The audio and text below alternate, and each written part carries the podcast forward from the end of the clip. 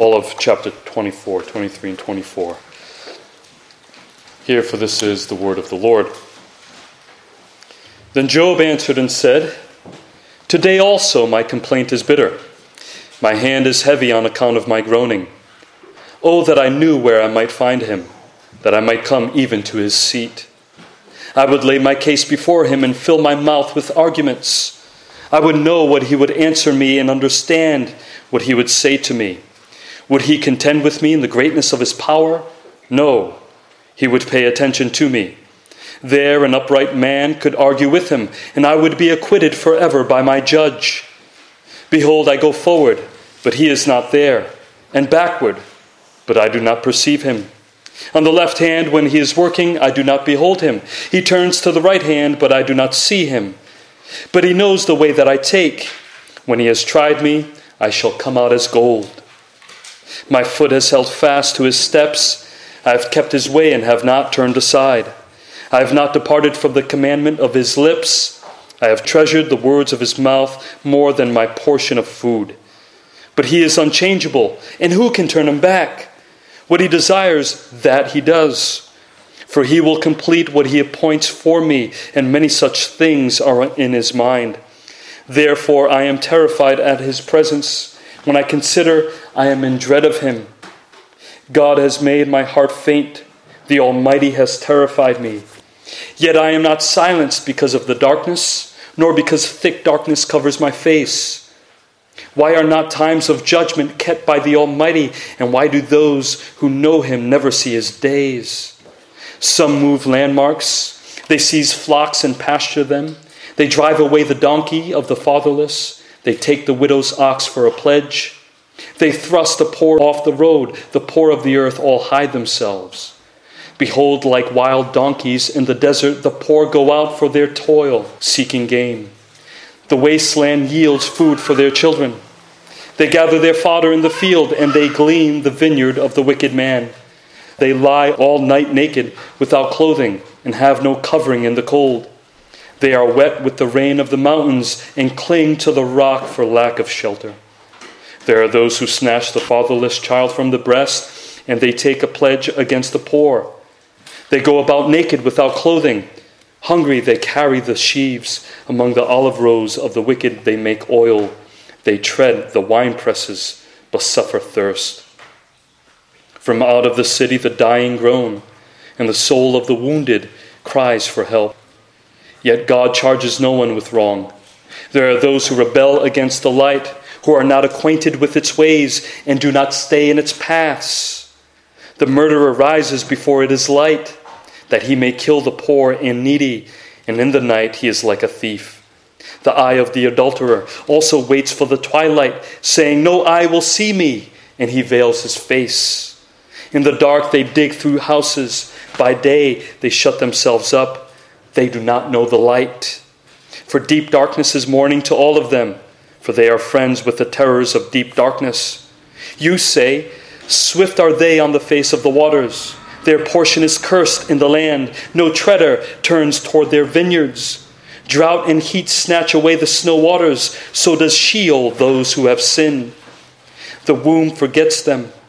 The worm finds them sweet. They are no longer remembered, so wickedness is broken like a tree. They wrong the barren, childless woman and do no good to the widow. Yet God prolongs the life of the mighty by his power. They rise up when they despair of life. He gives them security, and they are supported, and his eyes are upon their ways. They are exalted a little while, and then are gone. They are brought low and gathered up like all others. They are cut off like the heads of grain. If it is not so, who will prove me a liar and show that there is nothing in what I say? Thanks be to God for his holy word. When everything is going good, when we are surrounded by light. We feel as if everything is falling into place as they should when we're walking in Eden, so to speak, in our spiritual walk. We tend to find it easy to seek the Lord. But how seldom is the case that we seek the Lord in the dark when life gets hard and we face various challenges to our faith. But just as Jesus told his disciples, he tells you and I that we should not be anxious, but rather seek first the kingdom of God and his righteousness. Because we now belong to that kingdom and we will soon see that kingdom manifest itself before our very eyes. Now, our struggle is found in waiting for that kingdom to come and fully manifest itself. Our struggle is found in waiting for that kingdom while living in a fallen world. And in the meantime, we are also uh, a mixed bag, much like Job was. Job has gone back and forth throughout this book between blaming God and longing for God. And in our text this morning, he asks, Where is God? Have you ever asked that question before? Whether you or someone you love is suffering, or maybe you're going through a difficult time in your relationships, you realize that you have more enemies than you have friends. Maybe you look at the state of the world and all of the wickedness and you ask, Where is God? You sense as if God and His righteousness are absent. You long for God and His justice. Uh, though this is not the only test, but it is a good test for Christian maturity. What are your deepest longings and what or who are you seeking? Do you hunger and thirst after righteousness? Now, we know that Job is not perfect and he has been on a slow decline since the beginning of this book. But we must affirm with the word of the Lord that Job was not suffering because of sin, but he sinned because he was suffering. And his sin comes out more and more until finally he is rebuked. But for now, he genuinely asks the question that every believer asks at some point or another where is God and his kingdom? Where is his righteousness? We all begin to say with the psalmist as he repeatedly says, How long, O Lord? When Jesus taught us to pray, he also taught us what ought to be our desires when he said that we are to pray that his kingdom come and his will be done on earth as it is in heaven. That is our constant prayer because right now, and as long as we live in this world, we are to recognize that his kingdom has not fully come and his will has not been completely done on earth as it is in heaven, especially within us. But we are still to pray for that day when His kingdom comes and His will is done. And we are to live in light of that day. We are to look forward to that day. This is what was on the heart of Job as he was first seeking God. Secondly, as he was seeking Him to vindicate the righteous. And also, thirdly, as he was seeking God to punish the wicked. First, he was seeking God. He longed for God. His desire was to stand before God and be counted as righteous. This was his greatest desire, more than his desire to see his children again, and more than his desire to see his health and his wealth restored. Because as he suffered, his friends falsely accused him of sin, so he desired to be cleared of all false accusations. And here he is refusing to accept his friend's charge that he deserved his suffering. He says, Today also, or even now, his complaint is bitter and his hand is heavy, unable to move because of his suffering and on account of his groaning. He desires what every child of God desires from the heavy toil of this life, as Paul expresses, that we who have the first fruits of the Spirit grow inwardly as we wait eagerly for adoption as sons, the redemption of our bodies, when our bodies will be made perfect to stand before God. He cries out, Oh, that I knew where I might find him. The expression, oh, that, is repeated in the book of Job more than any other book in the Bible. And this indicates to us his deepest longings. If he only knew where God was, because his desire was to find God, that he might even approach his seat, or better, his throne. He desires to come before God's throne of grace to argue his case before him. Here he talks through what would happen if he was ever to meet with God. And the first thing to notice is that Job is confident. He is confident that God would answer him. He is confident that he would understand what God would say to him. And he is confident that God would be attentive to his plea. Would he contend with me in the greatness of his power? No. He would pay attention to me. Why?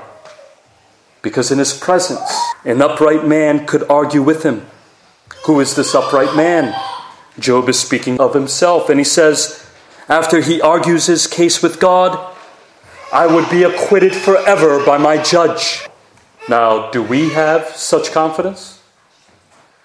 Do we have such boldness before God? How many of us would say, in all honesty, that if we were to stand before the judge of the universe, right now, we would be able to argue our case before him and be acquitted. I would guess that many of us do not have this kind of confidence. You're probably saying to yourself, I have too much sin. I cannot approach God's throne. But a good question to ask at this point is why is Job confident that he would be acquitted? Well, we must go back to Job chapter 19, verses 25 through 27, when Job was confident that he had a heavenly mediator. He had someone to stand between him and the judge. He said, For I know that my Redeemer lives. And because my Redeemer lives, then that means I will also live in the presence of God justified. But Job shares another problem, which is that he seeks God, but he does not find him to reason with him. He does not see his face. He does not see his grace and favor. Eliphaz said that if Job repented, he will be able to lift his face to him. But Job says, I have been seeking God this whole time, but I can't find him. Behold, I go forward, which can also be translated as I go east, but he is not there. And backward, or west, but I do not perceive him. On the left hand, that is north, when he is working, I do not behold him. He turns to the right hand, or south, but I do not see him. Everywhere that he turns in this chaotic and fallen world, he cannot find God and he does not see his kingdom before his eyes. And this has been the truth about the world since Adam and Eve fell into sin. And they were cast out from the presence of the Lord. And the curse of death fell upon Adam and all of his descendants. Because in the presence of the Lord there is life and everlasting joy and rest. But that is not what Job was experiencing. And we all can relate to this at some point or another. At the moment, we do not see God. God is invisible.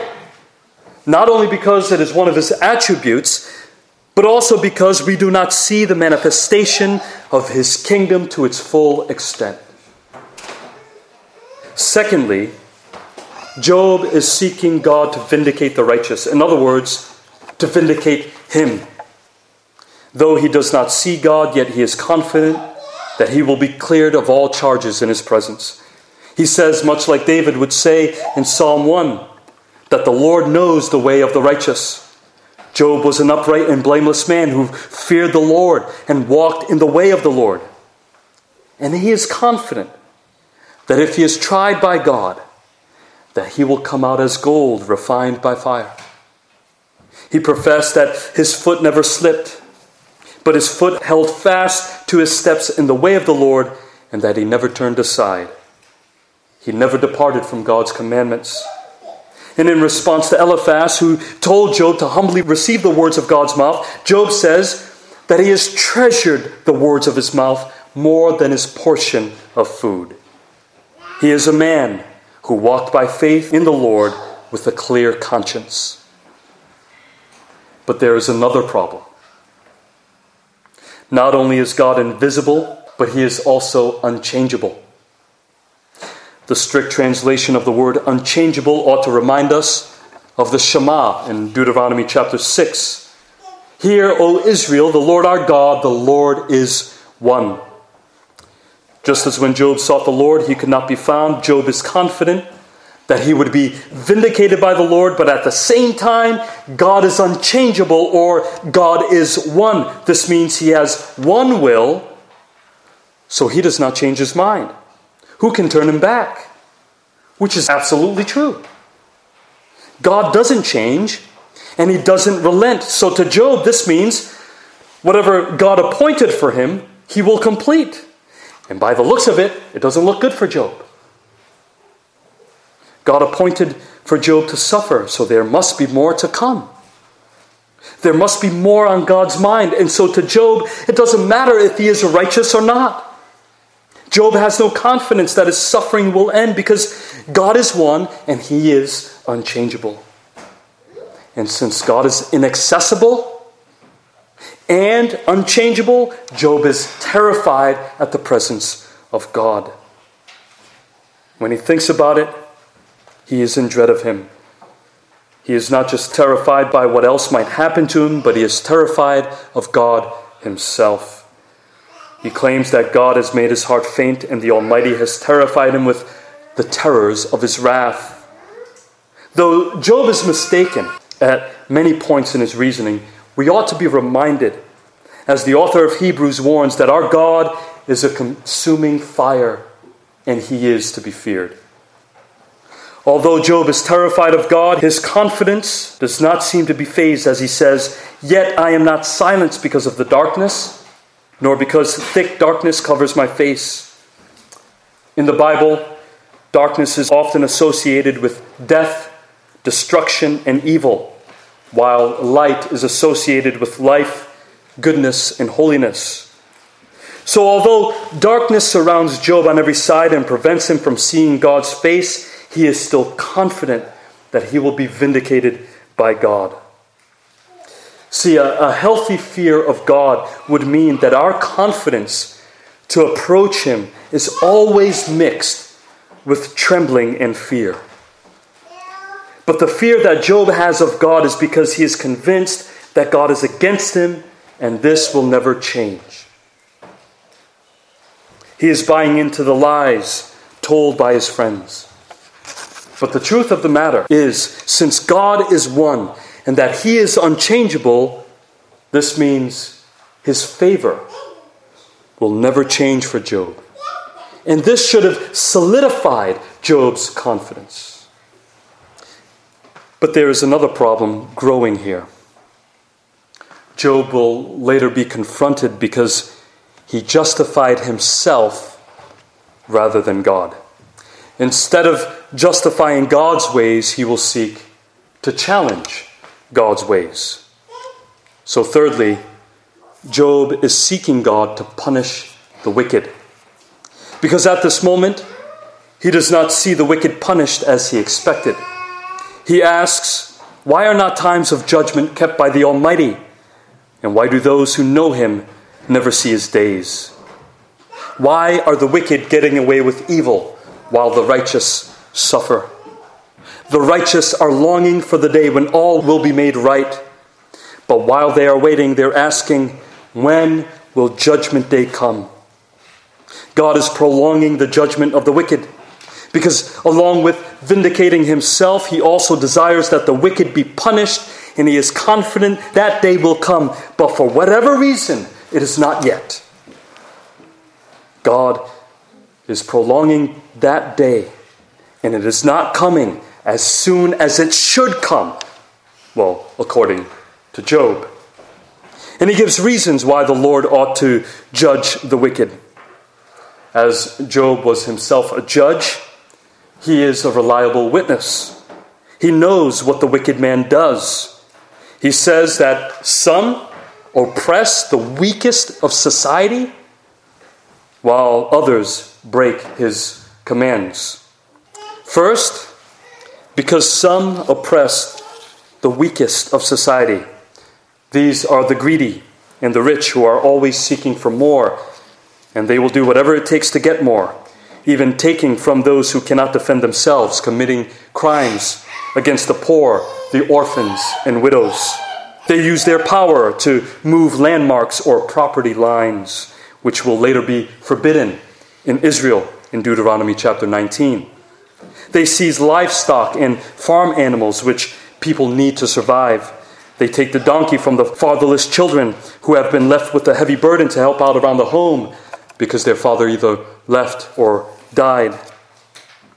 They take the widow's ox for a pledge or contract, knowing that the widow would not be able to fulfill its terms. They thrust the poor off the road. The poor of the earth all hide themselves. They are reduced from being made in the image of God with dignity to becoming like animals in the wild, wild donkeys in the desert, scavenging for food in the wastelands to feed their children. They gather their food in the field and they glean the vineyard of the wicked man. They're doing whatever it takes to survive. Mind you, this description is the reality in many third world countries even today. They lack food, shelter, and clothing necessary to sustain life, all because of the greed of the wicked man. They lie around without clothing all night and have no covering in the cold. They are exposed to nature, so when the rain comes, they get wet, which may lead to serious illness and death. They cling to the rock for lack of shelter. The rock here may be alluding to the Lord, who is their only rock of salvation. But according to Job, God is nowhere to be found. These wicked men even make contracts with the widows to snatch their fatherless children from their mother's breasts and sell them into slavery. We know of many countries today that still profit from child slave labor. We think of our own country and the horrors and evil of child trafficking. And these children work in the fields, hungry and thirsty, with no clothing, carrying sheaves of grain, working among the olive rows, making oil and treading the winepress. They work for their slave masters to make food and drink, yet they themselves lack food and drink. From out of the city the dying groan, and the soul of the wounded cries for help. Yet God charges no one with wrong. Where is God? When will He judge the greedy? Will He hear the cry of the needy? Now we know from Scripture that God hears the cries of His people. James points forward to the day of God's judgment when he warns Come now, you rich, weep and howl for the miseries that are coming upon you. Behold the wages of the laborers who mowed your fields, which you kept back by fraud, are crying out against you. And the cries of the harvesters have reached the ears of the Lord of hosts. What a warning for the unjust. Second, he ought to judge the wicked because others break his commands. These commands are revealed by the light of nature, God's other book. They rebel against this light. They are not acquainted with the ways of God and do not stay in its paths. Here he speaks of the murderer, the adulterer, and the thief. Those who break the sixth, seventh, and eighth commandments revealed in God's law, which is later given to Moses. The murderer hides himself in the darkness like a thief, committing his evil acts in secret before sunrise, that he may kill the poor and the needy. The same goes for the adulterer, who follows the desires of his eyes because he is filled with insatiable lusts. He hides his face, and he believes that no one will see him at night. He is a practical atheist, thinking that God won't see him as he sneaks around going after someone else's spouse. The thief also waits for the dark to dig through houses, taking what is not his. And then by day, you don't see any of them anymore. They lock themselves up in their homes, waiting for the sun to set to go out again and commit the same sins. They do not know the light. For deep darkness is morning to all of them, for they are friends with the terrors of deep darkness. In other words, they are lovers of evil and children of wrath. Though we can look at this description and think of a long list of people out there in the world, but this is yet another description of the natural man. This is the course of life of everyone who does not know God. This is us by nature. Everyone described here lies somewhere in all of our hearts. Whenever we hear the law being expounded, it ought to draw us to look to ourselves honestly and humbly as those who ought to be condemned with the rest of the wicked. For we have broken the law in all of these ways, if not physically, in our hearts, in some form or fashion. Paul says we were by nature children of wrath, like the rest of mankind, sons of disobedience, until there was divine intervention. And even with that divine intervention, we have a long way to go, don't we? But Job says, according to what he sees, this wickedness goes on and on without divine intervention. We wonder at times, why does the Lord allow evil and evil people to reign on this earth? Why does he allow God's enemies to rule and persecute his people without worldly punishments? Think of all the, the corrupt governments right now who are persecuting his people. We see wars like that in Ukraine, and we wonder isn't God the one who makes wars to cease? Why hasn't that war ceased? Job goes on to summarize what his friends have been saying about the lives of the wicked. He says, You say, Swift are they on the face of the waters, their lives come and go like a mist. You say, their portion, their wealth, their possessions, their families are all cursed in the land. The treader who treads the winepress turns from their vineyard. They are here today, gone tomorrow, because the drought and heat snatch away the snow waters as they evaporate. The soul who sins shall die, Ezekiel 18:20 as the Lord promises. And they are forgotten. The mother who bore them forgets them. The worm that eats their corpse finds them sweet. They are no longer remembered, so wickedness is broken like a tree. Once a tree breaks, it has no hope of being reborn. Now he reminds them of how wicked they are by saying that they wrong even the childless woman and they do no good to the widow. But what is surprising is that Job agrees with them. He says, You're right. They are exalted a little while, then they are gone. They are brought low and gathered up like all others. They are cut off like the heads of grain. But he qualifies this by saying, Yes, they die like everyone else, but by his power, God prolongs the life of the mighty in this world. Where is this judgment that you have been speaking of? They still rise up high in their pride. But there will come a day when they will despair. He gives them security, and they are supported, and his eyes are upon their ways. He is saying, Yes, they will die, they will face judgment, but they live their best life now. He is confident that there will come a day of judgment for the wicked, but by all appearances, God has blessed them with so much life in this world and little to no punishment. There are no repercussions. There is no system of justice put in place to deal with them. They go to death, but they prosper while they live. They die in old age. But Job is suffering in the prime of his life, despite his righteousness, despite his good deeds. So he finally issues his challenge. If it is not so, who will prove me a liar and show that there is nothing in what I say? he will continue in this downward spiral until his challenge is answered. But until then, let us consider what Job has said in our text. As we are living in this world, how are we to seek God, even though we do not see him and we do not see his ways?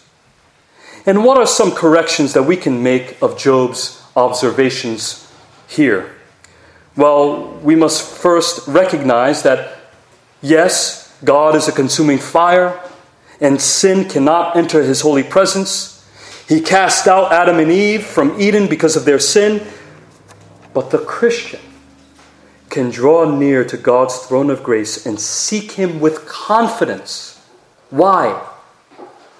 What are the grounds of our confidence?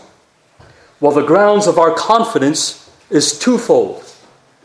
First, it is found in the attributes of God, and secondly, in what God has accomplished in Christ Jesus.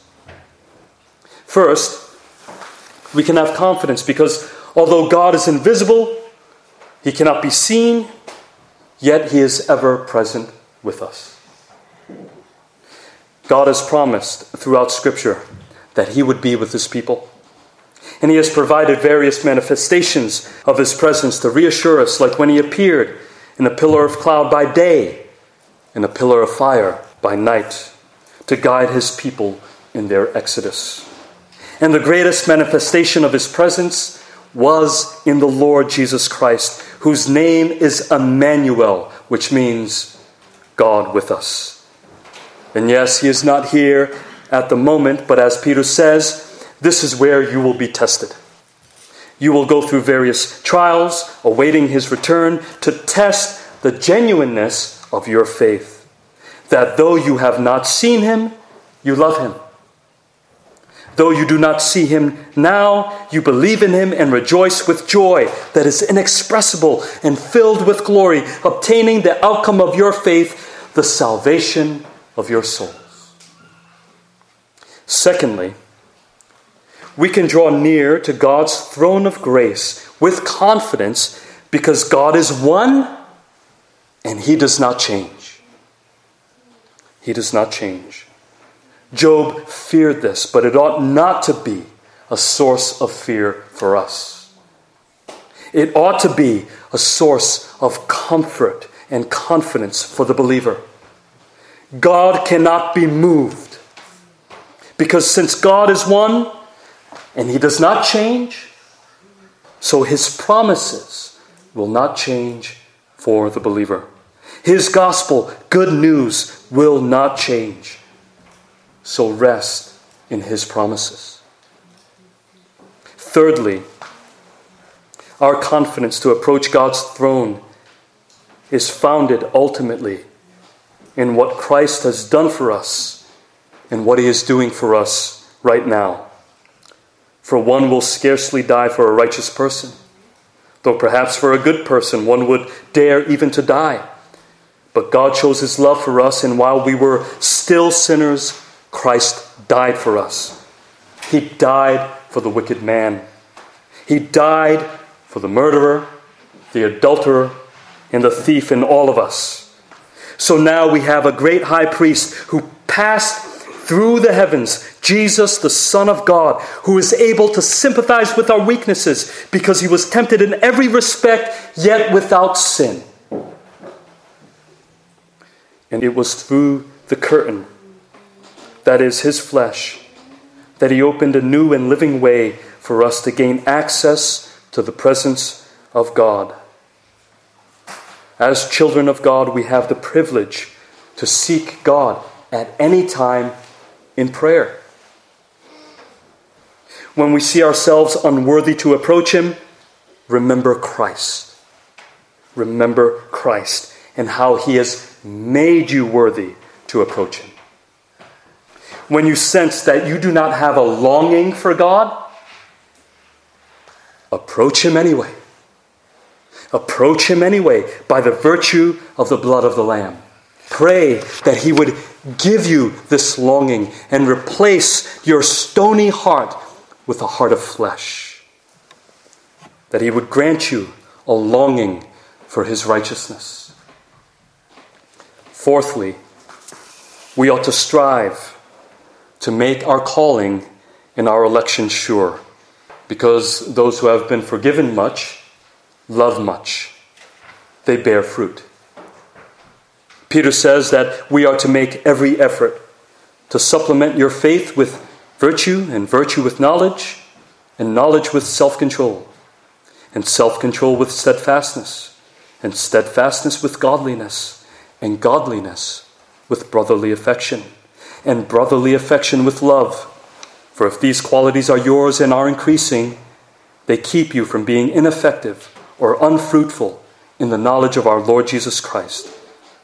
In other words, we are to live for the last day, for the sake of our own assurance and confidence, for the sake of our joy. For when Jesus does return and separates the sheep from the goats, the wheat from the tares, because concerning that day and hour, no one knows. But get this the judgment day of God is good news. It is good news.